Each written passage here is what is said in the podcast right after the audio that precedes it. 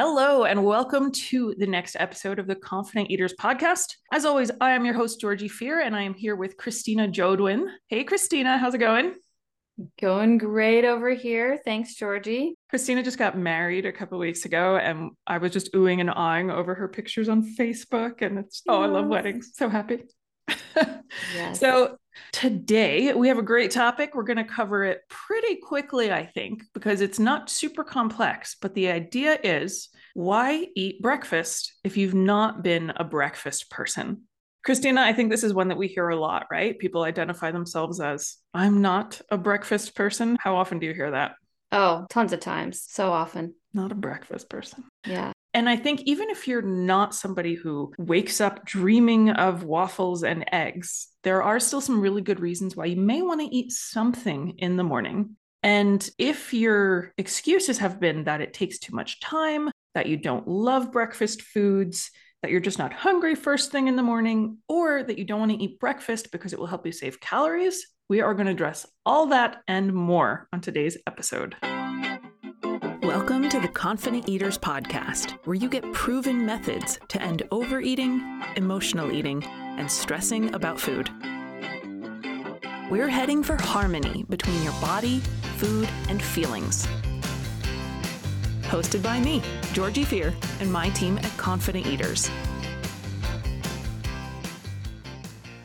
Why do people cut out breakfast? I think a lot of people start eating breakfast as kids, you know, even if it's just mom encouraging that bowl of cereal before you get on the school bus. Mm-hmm. But in my experience, some people have stopped eating breakfast because they found that they just weren't hungry and that they're hustling in the morning. I mean, unfortunately, not many of us have hours of leisure time in the morning to drink our coffee and read something and make breakfast.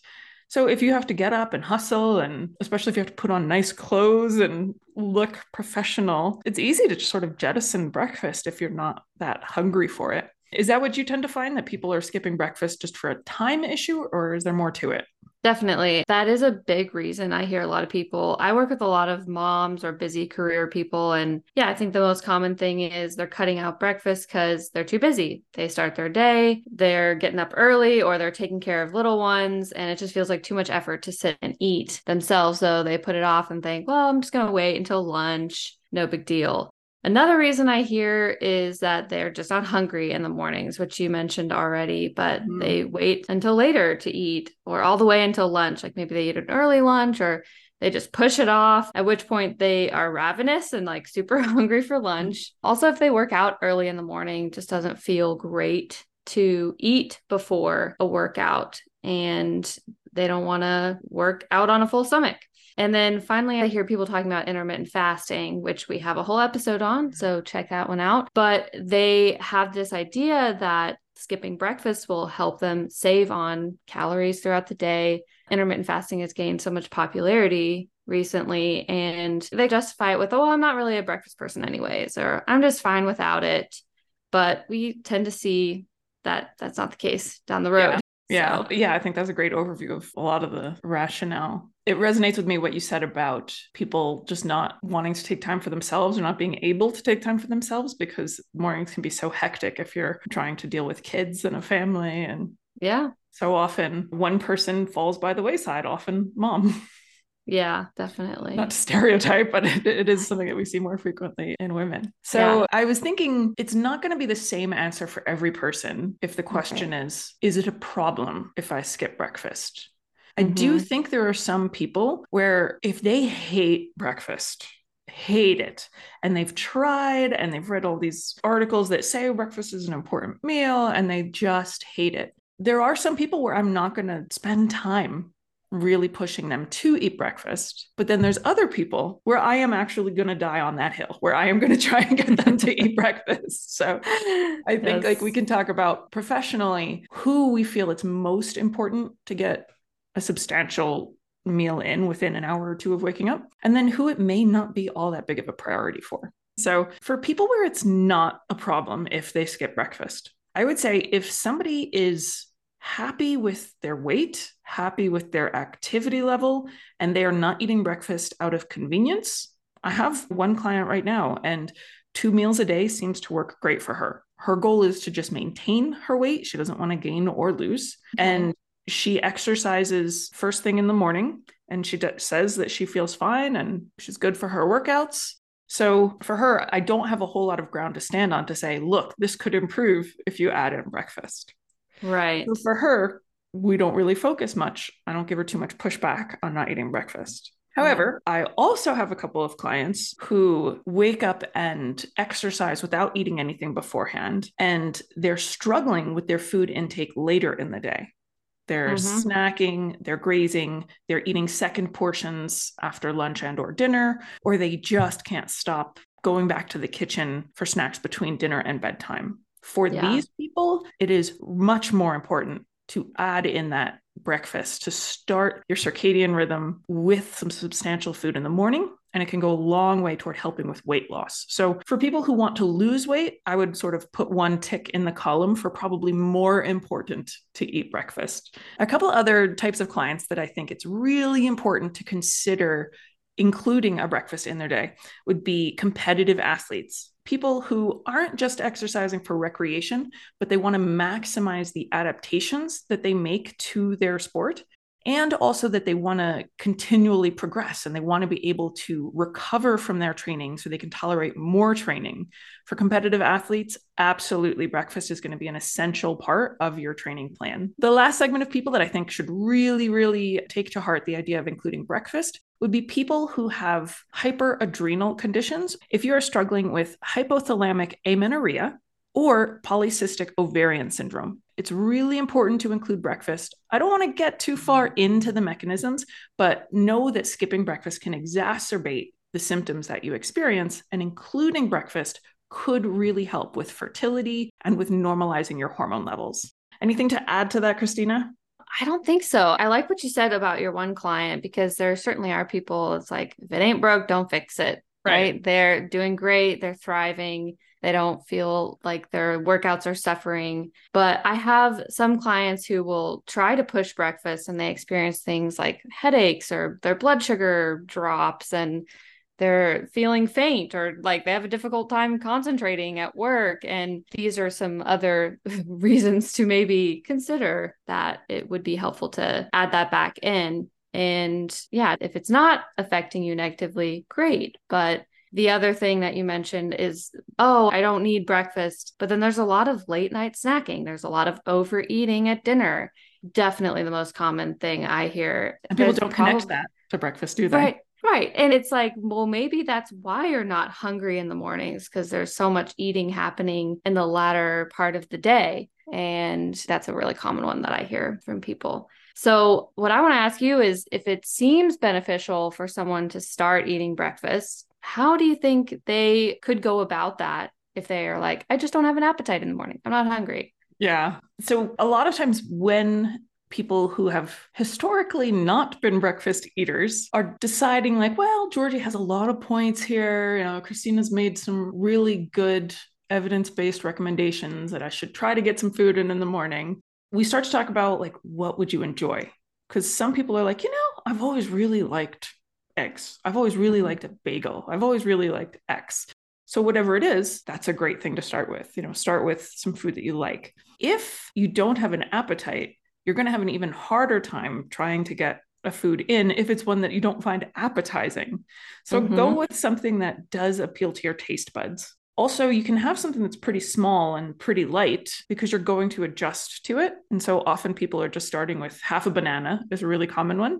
I have a mm-hmm. number of mm-hmm. clients that are out there listening to this that are like, oh, she's talking about my half banana. Yeah, there's a lot of you out there eating a half banana before you work out in the morning because if you don't have an appetite most people can get a fair amount of fruit in you know half a piece of fruit and it's not a huge amount of calories. So people who are worried about the calories often don't put up too much resistance. But what it does if you can get some carbohydrates in and prioritize getting some carbohydrates in over the other macronutrients is that it really has the most impact on decreasing the glucocorticoid hormones that are higher in the morning. So, if your stress hormones are running at a, a, higher level in the morning and you continue the fast, they stay elevated, they don't come down. And if you mm-hmm. exercise, you're dealing with even more of a spike in your adrenal hormones. And so, long term, having higher exposure to these stress hormones can cause a lot of problems. One, for body composition, these hormones lead to decreases in lean mass and increases in fat mass. So, exactly the opposite of where you want to be storing energy. So, mm. this is why exercising in the fasted state for 99% of people out there is going to be counterproductive to their goals. So, start with carbohydrates, start with something small. And if you don't like any food that you associate with breakfast, it's perfectly fine to eat a food that you think of as a lunch or dinner food. You know, there's no definition of breakfast foods that you have to stick to. Yeah, um, there are no rules with breakfast. Exactly since most people don't have a ton of time to cook something fancy in the morning, let's just fire off some easy, fast breakfast ideas that people might try. This is like a quiz show. You ready? You're going to give one. I'm going to give one. We're going to see who runs out. Okay, I'm ready. Toast, toast with peanut butter. Smoothie. Scrambled eggs and toast. Yogurt cup. Instant oatmeal with milk. Overnight oats. Chia pudding. Hard boiled eggs. An omelet. Bagel and cream cheese. I also realized that my omelet idea might be pushing the boundaries on easy and fast. You can make pancakes or waffles and then freeze them during the week. It's easy and fast because you just pop it in the microwave. Yes. I've also had clients do pre made egg muffins where they just like whip up a bunch of eggs and then put them in little muffin tins, bake them, and they've got them for the week. Yeah. I love those smashed between two halves of a toasted English muffin. Mm. You've got like a hot breakfast sandwich, which I love. Sounds really good. Yes. Eating breakfast from a restaurant is also not necessarily the worst thing you can do. I had some hmm. clients mm. who really enjoyed the Egg White Delight McMuffin, I believe it was called, but I'm not sure McDonald's even makes them anymore, unfortunately. Starbucks has got quite a few options. They have those sous vide egg bites, which I think are really good. Yes. They have a variety of breakfast sandwiches, most of which I have tasted and enjoyed. And my heart will always belong to the spinach and feta egg white wrap at Starbucks because I just love it. So whenever I'm on a road trip or staying at a hotel and I don't love the a la carte breakfast that's offered, I can find a Starbucks. Yeah, I love the egg white wraps too. I worked at Starbucks for years and that was my go to. Oh, nice. I loved it. Chick fil A, if you're in the States, has egg white grill and other egg sandwiches as well that are pretty good. Cool. All right. Lots of options. The the world of grab and go breakfasts from like fast food places is so much better than like the foam pancakes that I remember from McDonald's as a kid. yeah. So fun fact, since you said that you worked at Starbucks, my first job was at Dunkin' Donuts. I no way. It. Yeah. And I just I'm gonna give you a second to picture me in my little ball cap at 15 behind the counter of Dunkin' Donuts. Love it. You're Your welcome. smiling face handing me an iced coffee. Just what I would love. In I morning. was making those Coolattas like nobody else. That's so funny. I know it. Okay, so last thing that we can probably help people with what to expect. Let's say you haven't been a breakfast eater, but you're like, okay, I'm going to start including it. I'm ready to try some of these ideas that Georgie and Christina threw out there.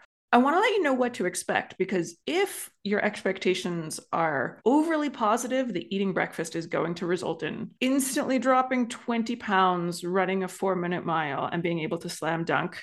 It's not going to happen. Sorry.